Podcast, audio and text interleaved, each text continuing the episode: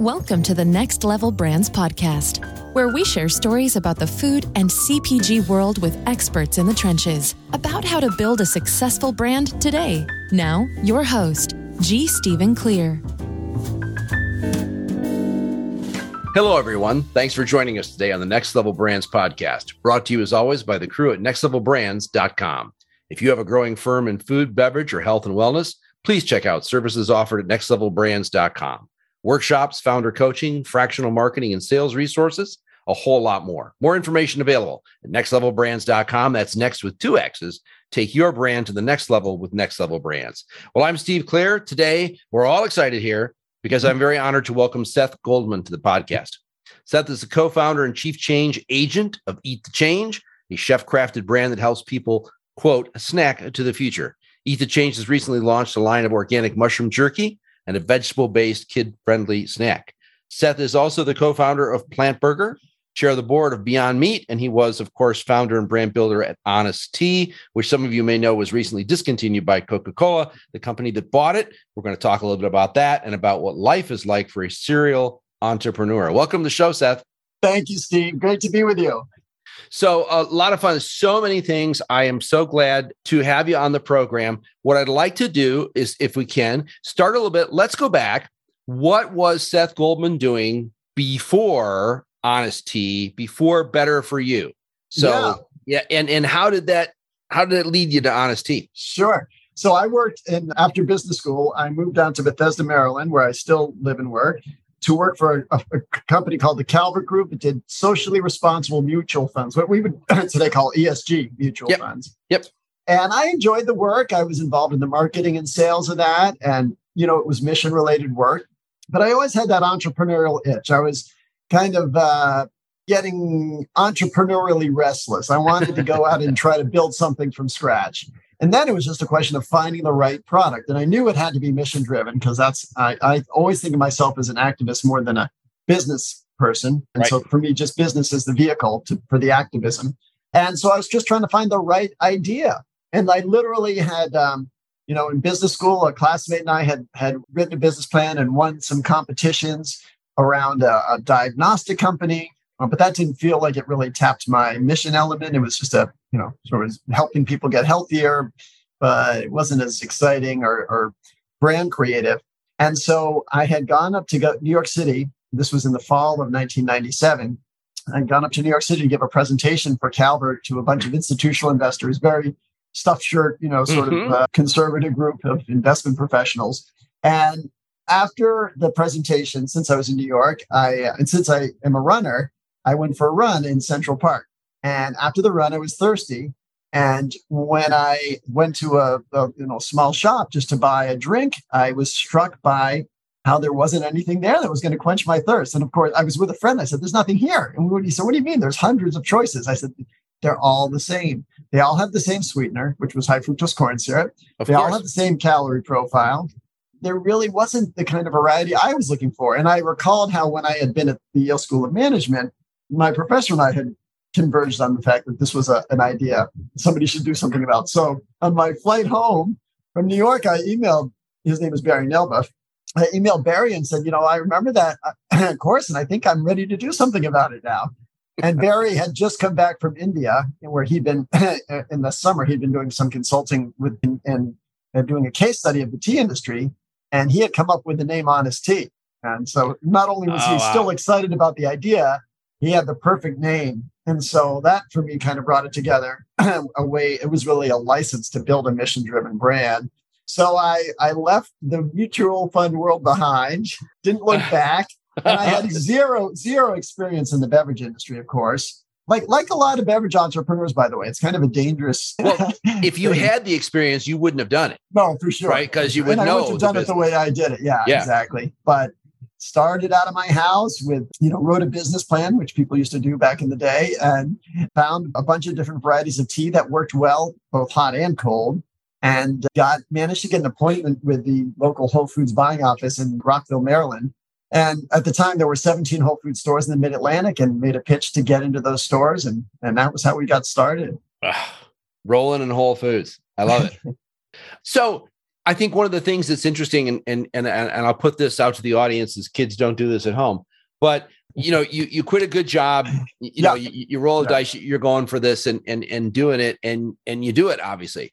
So you started with the kitchen sink, and how big was Honest Tea when it was sold? Yeah, so we skipped 10 years of hard work. Well, no, we're gonna talk. We can talk about that. I know, yes. But just to make sure people understand, it wasn't an overnight success. We started with the tea brewed in the kitchen and got into Whole Foods, and then really painstakingly, sold bottle by bottle, grew the business. By the time Coke made its first investment in Honest Tea was 2008, so 10 years later. We were doing $23 million in sales. We had become the top selling tea in the natural foods channel. And we were growing super fast. We had grown close to 100% a year it was probably, I guess our growth rate averaged around 66% for those 10 years. So it was, just consistent, strong growth, and with more growth on the horizon as more retailers and consumers were looking to, get healthier or have healthier options. Can you talk a little bit about, now, obviously that's the point to point, that's incredible. But one of the challenges CPG entrepreneurs have is the concept of scale and what it means.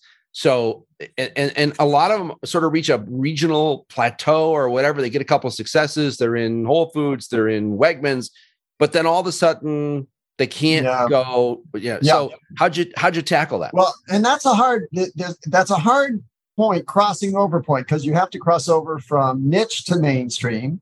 And you also have to cross over. Usually these brands, if they are gross margin positive, it's a super thin gross margin, and they have to get, at that point, the, raising money gets a little tiresome. And so there's a bunch, that's the kind of that neither land where you're neither so large that you're profitable, but you're also, so it is a challenging dynamic there. And for us, we were fortunate that we really had such great momentum around so many trends. So number one trend was this movement towards less sweet drinks, right? We sort of weathered the whole low carb movement. And so that people were reading labels and paying attention, and we were well positioned there.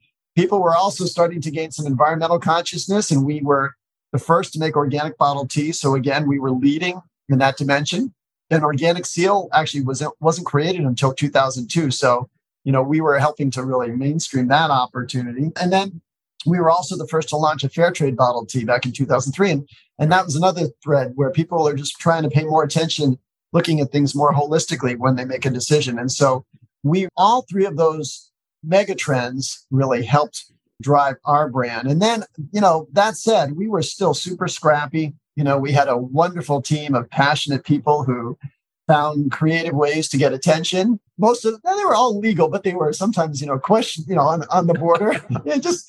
Fun entrepreneurial stuff. That's for us, was the part of our whole culture, was like, we've got to be opportunistic. And so, we made it through that and of course we also had to continue to raise money. But, what I always tell entrepreneurs is investors will invest in growth. So if they see you growing, you may not have super great gross margins, but if you continue to improve them, then you have a great growth story. And you obviously have to give people a reason to believe there will continue to be a great growth story. And that's kind of what's ironic as we just look ahead to Coca-Cola's decision, because I don't think anybody out there thinks that organic bottled tea or less sweet drinks won't continue to grow. Right.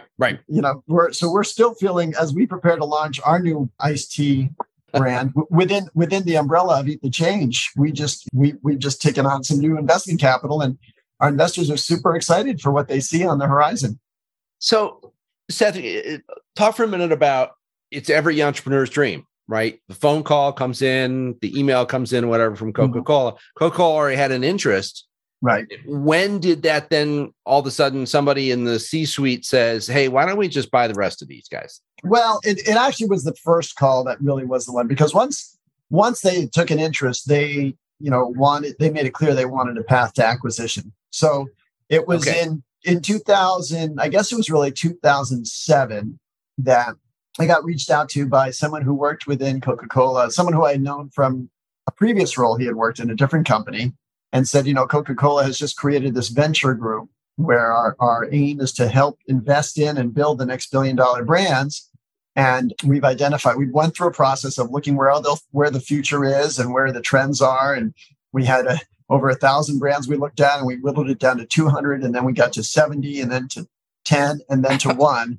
And Honest Tea was the one that we felt had the best opportunity. And would you be open to a conversation? And I said at the time, well, yeah, happy to have a conversation. We're not looking to sell the business, but we are looking to scale it. And if Coca-Cola is open to that, then let's talk. And so that was how that happened. And it was good that we weren't looking to sell. Even now, as I sort of look back, and of course, now that we know Coke discontinued it, but it was important for us to continue to have custody of the brand as we scaled it.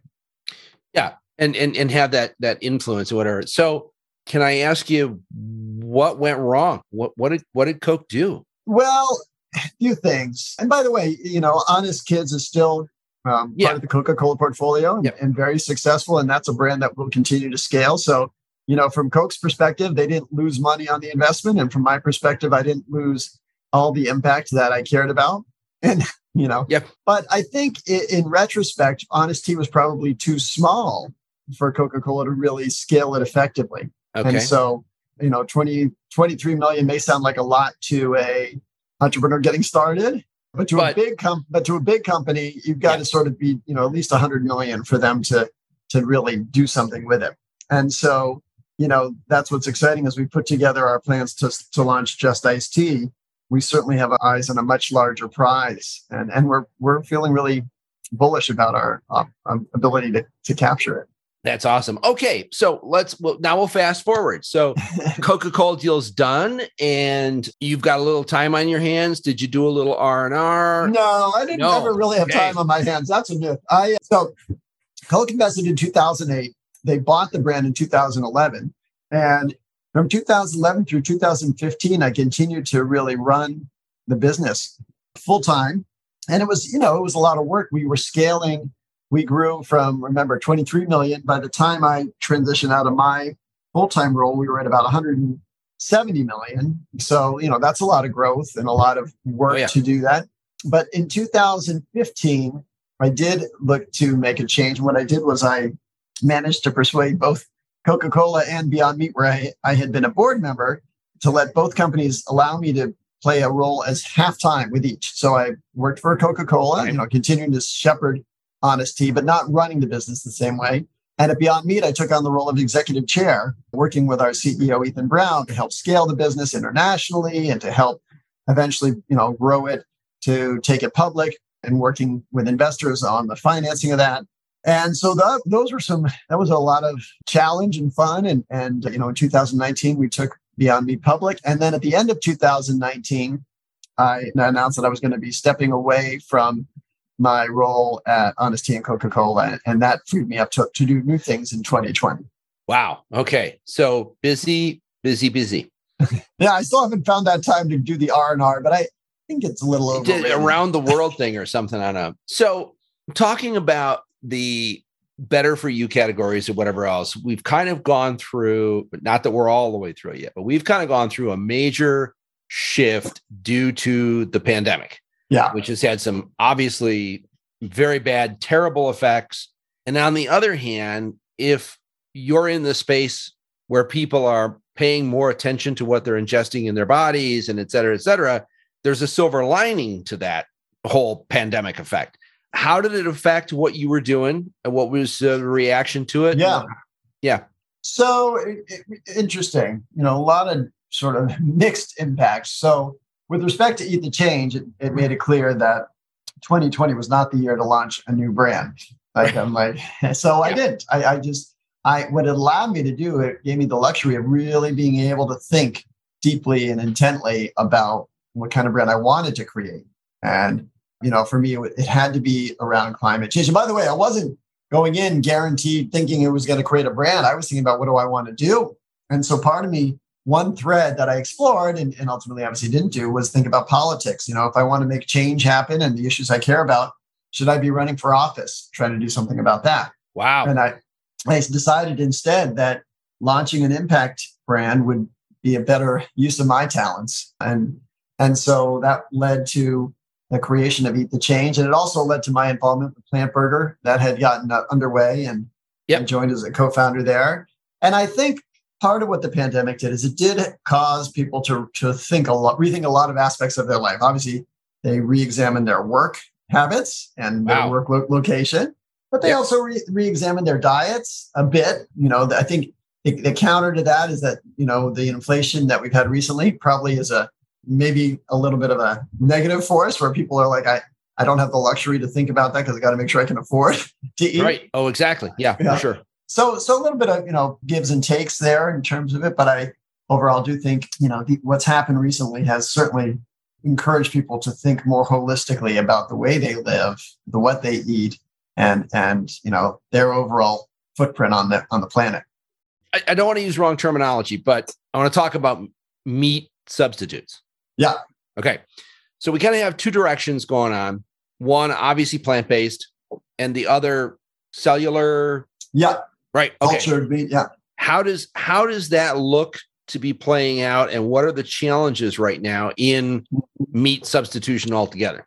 Yeah, and I'll just call it meat alternatives because. Okay. Yeah. But look, plant-based meat has grown dramatically. You know, if you think about basically in 2016, the Beyond Burger didn't even exist, and now it occupies, and plant-based meat as a whole occupies shelf space in virtually every grocery store in the country in the meat section of the stores. So that's a huge transformation.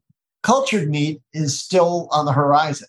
And I've heard it said, you know, cultured meat, you know, they used to say this about hydrogen power. Hydrogen power will be great, has great potential, and it always will have great potential. Yeah. But, you know, yes. Yeah. So cultured meat is not yet it's not a factor yet. Right. And so it's hard to have a theoretical conversation about it, except to say that not only do they have to figure out the science, which I think, you know, they're making progress on, they also have to figure out the marketing, because it's not clear to me that a consumer will automatically accept a meat that's been cultured. If we call it lab-grown meat, there's going to have to be a level of disclosure. And as people start to learn about the process, and I don't know all the science behind it, but, you know, what I know about growing mediums in labs is you often need a lot of antibiotics, you need growth hormones.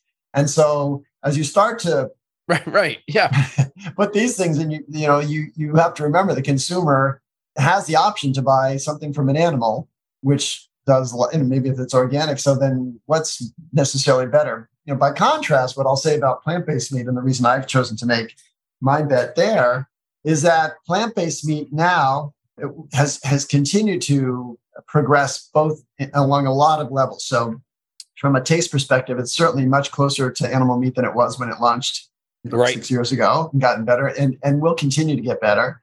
From a nutritional perspective, it's, I would say, comparable and possibly even superior. From an environmental perspective, it's dramatically advantaged. We know that. I mean, 99% less water, 93% less land, 90% fewer greenhouse gases, in contrast to a beef burger, you know, from what you see with the Beyond Burger. And so what's the mountain that is still being conquered is price. Right now, plant-based meat is, you know, anywhere from 50 to 75% more expensive, but it's continuing, the price gap is continuing to close. And so when a few years from now, when you get to a place where these things are comparable, and, you know, I guess I wish I could say that environmental problems will continue, but we've seen we're in a climate crisis basically almost every month, you know, certainly what's going on in Kentucky and people would say that's the case. So then you get to a place where consumers might start re-examining, well, wait, why do I need the animal meat if I can have a product that is effectively a substitute in so many of the parameters that matter? So I still think plant-based meat has tremendous promise for the future. You're also working with mushroom jerky. Yes. And which is awesome stuff. I mean, it's really, really good. And other plant-based snacks for kids. Is the snacking thing because we've also seen this trend of snacking becoming a meal replacement? Yes. Yeah, they call it the snackification of the American diet. And so what happens, people are having fewer meals, but they're snacking more. And so, and they know that they need to eat healthier snacks. They just don't have as many options. And so we found some really startling data. One of the things I've seen is that 90% of American adults aren't eating the recommended daily allowance of vegetables. And 93% of American kids aren't either.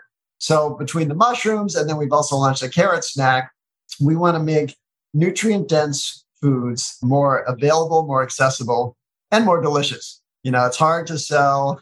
You know, there's a place for raw carrots in the diet, but it's tough to eat that all the time. So let's find taste wins. Yeah. Let's make delicious foods available in convenient forms and delicious forms.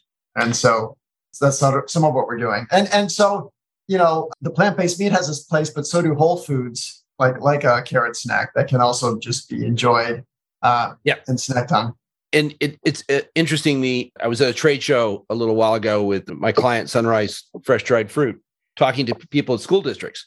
And the woman is talking about, you know, they do 100,000, 150,000 meals twice a day, right? So they're doing breakfast and lunch, trying to find substitutes for things full of salt and sugar and whatever. Mm-hmm. And it's sort of at the end, she goes, yeah, and we're really having to look at a third meal option. And I went, wow.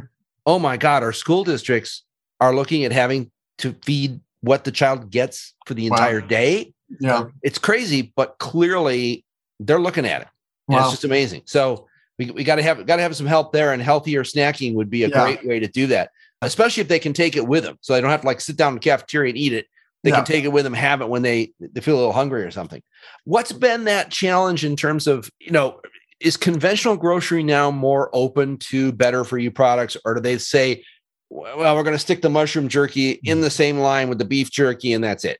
They're open to it, but you know, conventional grocery is not a cheap date. It is a costly undertaking. So, you know, a lot of entrepreneurs look at it and the distributor fees, the retailer fees, the losses, it's not for the faint of heart. So no. It certainly favors the big players, the companies with deep pockets. And, and you know, we're relatively well financed because of my previous experience, but it's still hard to break into these things. And of course, when you're creating a new category, like we are with a carrot snack or a mushroom jerky, that's even harder because, you know, you've got to invest a lot to create awareness, to create trial.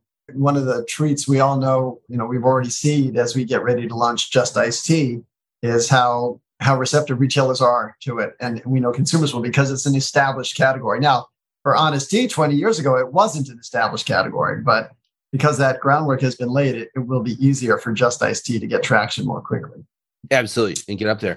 I think it's one of the things, again, people don't necessarily realize about how expensive it is to try to get the distribution conventional grocery wise. And in many cases, take Coca-Cola's interest in the acquisition of Honest Tea. So you'll say, well, that's a heck of a lot of money.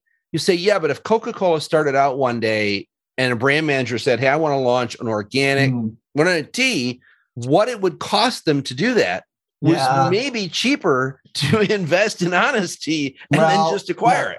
The other thing is and I've just seen it repeatedly, they're not good at innovating. They don't have the entrepreneurial bones and DNA. And so even when they try to do something internally, they assume that their size advantage will give them the competitive advantage, but it doesn't. Right. And I've seen that time and again. Yep. These big companies they don't innovate the way the entrepreneur does. They don't have the passion. They don't have they have the kind of safety net where, if it doesn't work out, we'll just go manage, you know, some other brand. The entrepreneur is like, there's no safety net. I have to do it. If you're a smaller entrepreneur out there, Seth, let's talk a little bit about the balance between mission and product. How do you do that in terms of building the company? And most importantly, probably is, how do you present that to investors? The most important thing for the entrepreneur is you got to make sure your proposition is different and better than what's out there. You know, the where I see entrepreneurs run aground is often because they're just doing a Me Too, and the marketplace is too competitive for Me Too products. Right. You've got to have something that's not there. If it's already out there, then you have to compete with usually money, and that's something the entrepreneur doesn't have. So you've got to first start with really double down, and you know, here's what isn't better and different is, my salsa tastes better than anyone else's. Like, I wish that the marketplace rewarded that, but it doesn't. Taste it's key and it's table stakes, but just having better taste isn't enough. It's got to have a novel ingredient or a novel package, or it's got to have some other competitive advantage. And I think sometimes the entrepreneurs overlook that. has the ability to be able to sell and be able to interact directly with the consumer now through Amazon and other platforms. What's that done for the business? Yeah, it allows people to have these more direct relationships, which I think is really neat. We haven't done it that much at Eat the Change because we've had such supply challenges over the past year. We haven't really been able to set up our online component, but we will. Over the coming months, we'll do that.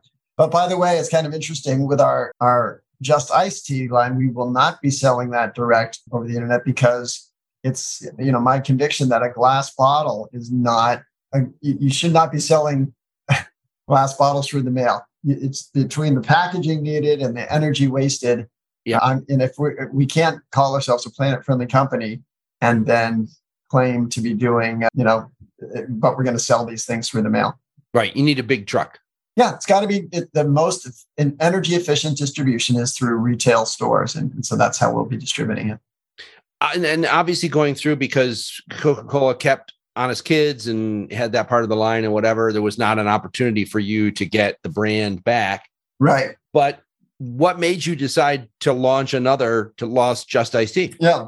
My first reaction was obviously disappointment and shock about the decision. But it wasn't so, I got to get back in. It was just, oh man, I can't believe that happened. And at first, I didn't see a natural integration with what we're doing at Eat the Change because we're in the snacks food business. But then what happened was I started getting approached by other friends in the natural foods industry who said, hey, we want to launch, the iced tea brand. We'd love to have you be the face of it.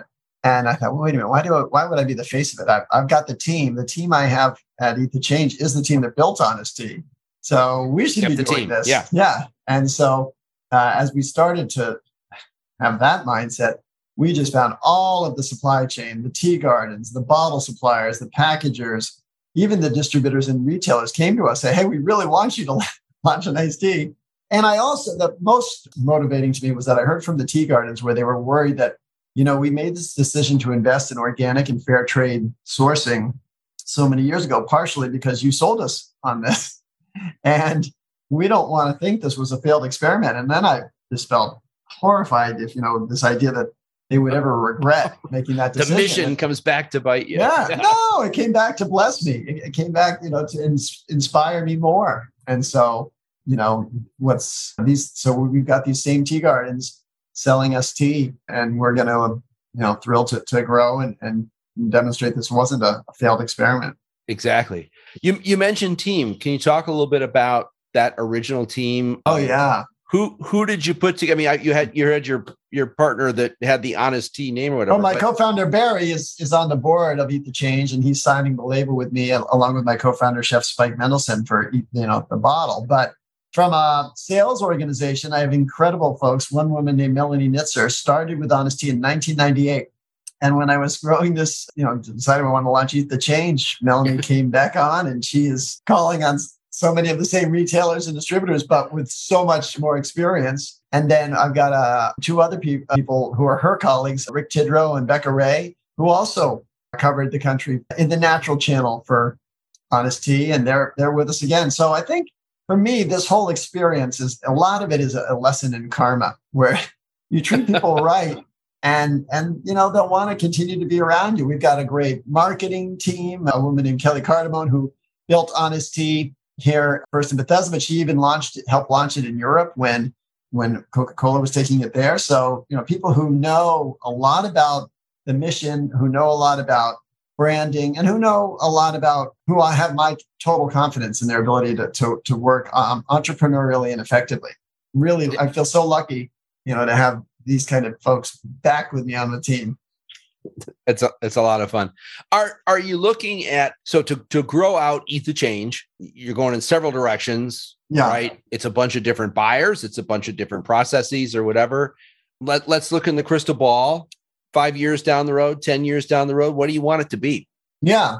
Well, so by the way, in the natural channel, it's a lot of the same buyers or they're buyers who maybe share a desk or something. So what we're trying to create is a foundation brand, a family of brands all under the Eat the Change umbrella, so that Eat the Change becomes the authoritative brand for planet-friendly eating. So, if a parent is looking for a drink, they'll know to look for Eat the Change is going to be nutrient dense and healthier. And if they're shopping for their family or for their kids, they'll know that Eat the Change is going to offer something they can trust in terms of the sourcing from a planet perspective and also from a nutritional perspective. And we really do want to cover multiple occasions, and everything we sell will be organic. You know, we think of it as whole food based. It's not, we aren't processing, you know, the processing on what we do is very light, right? It's, right. You know, so the mushrooms, you can see the mushroom jerky, you'll see mushrooms. Now they'll be marinated and smoked, but they still appear as mushrooms. Right. I want to know what that is. I don't want to see a, put it. Do you think that there's going to be, so we're sort of at a somewhat more critical time period here right now in the fact that grocery prices is the inflationary driver, right? Fuel has gone down, whatever, but grocery prices and all things involved. Hopefully we learned in supply chain management a little bit about how just in time maybe isn't exactly the ultimate of what we should be doing, maybe just in time, but a little slack or you know, whatever. How do you think the supply chain thing is going to evolve from this now? And as a manufacturer, how do you deal with that with your suppliers? Yeah, it's still hard. You know, we still deal with the truck, you know, something that was supposed to arrive, doesn't make it in time. And then you have to do a fire drill. And I hope everyone sort of, you know, understands from this that, you know, we've got to add a little more cushion to it. I will say retailers they're not happy, but they're a little more understanding because it's happening to everybody. So it's not like, you know, oh, you're the only company who I can't get my product from. It's just sort of where we are. And of course, a war, you know, in Ukraine doesn't help. They're such a major source of sunflower oil and grains. Yeah. But I think it's, you know, people are getting a little smarter and hopefully a little more effective at planning. But it's easy to be frustrated. You go to the store, they're out of something. When you look at it in the larger scope and you realize that basically, you know, these foods are grown all over the world and you can have almost anything you want, almost any time. It's kind of phenomenal. So frankly, we were a little spoiled before, and it's, you know, we're still able to get, you know, 98% of what we want when we want it. So I think this is just a little bit of a hiccup. And I think as the world normalizes a little more, so will the supply chains. Yeah. Reasonable alternatives usually available. People would ask because they knew I was in the business, they would say, well, why were they out of toilet paper for 4 weeks? To say, well, that's a bad one to be out of. Yeah. But you understand that toilet paper cubes out really quickly, right? In other words, on a pallet, it doesn't take a lot. By the way, they don't make any money on it, right? And the plant that was making it was running at probably 98% efficiency before you decided to buy 6 cartons of this thing. Yeah. Yeah. And so they can't just like turn the spigot a little faster and make it make the production grow. Doesn't work that way. To figure it out. What else is on the horizon in terms of, I think, issue-based or whatever? Are we certainly plant for the environment? Water looks like it's going to be super critical in the not too distant future. Yeah. You're seeing also people pay a lot of attention to working conditions. So, you know, you're seeing a lot of new unionization happening in retail. You're seeing some unionization happen in manufacturing plants. And part of that is because you're seeing such high levels of employment. And so the workers have more power. Yeah. And to me, that's not a bad thing. I think it just means consumers will. So you are seeing a little more exposés about, you know, bad working conditions at companies that profess to be, you know, more friendly to the worker. Yeah. So I think there will be more scrutiny there, and just a little more transparency is always helpful. Yeah, I don't think that will harm us much at all. Yeah. And the wage rise is not going to be a real harm either. It's not, you know, it helps all the way around. Mm-hmm. So, Seth, one of the things I wanted to ask you about, we have a segment on the program, we call it Words to Grow By. And it's basically you as an entrepreneur, and a very successful entrepreneur, multiple successful entrepreneur, sharing a little bit of wisdom with the folks out there that are, you know, swinging for the fences. It can be a word, it can be a quote from someone, Mark Twain, whatever, but just something to leave with them. You got something for us? I do. Yeah. This is a quote. The source is kind of funny. This was a quote I heard when I was growing up from a cartoon show called Fat Albert. So I don't even know if that's still on anymore, but anyway. I remember it. Yeah, it was Bill Cosby. And the quote was, "He who throws mud only loses ground." And so what it means is, you know, it's going to be easy, you're in a competitive environment to, you know, cast negative thoughts or say negative things about a competitor or about other people. And it just doesn't, it's not productive. You know, wow. There's other ways to compete. Yeah, absolutely. And you really say more about yourself when you behave that way. So I would say resist the temptation to throw mud at others and think what you can do to lift yourself up. Absolutely. Well, hey, I appreciate so much you taking the time. I know you're super busy. It was great having you on the program, and would love maybe sometime down the road we can talk again about, you know, what's happening with Eat the Change and how things are evolving.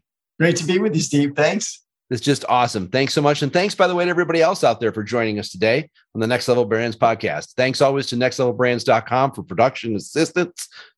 We're always grateful for feedback and any comments we get. If you have an idea for a show topic or special guest, please feel free to let us know. I'm Steve Clear. We'll see you all next week. Thanks for listening to the Next Level Brands podcast with G. Stephen Clear. Learn more at nextlevelbrands.com. While you're there, be sure to sign up for the Next Level Brands email list or subscribe on iTunes so you never miss an episode.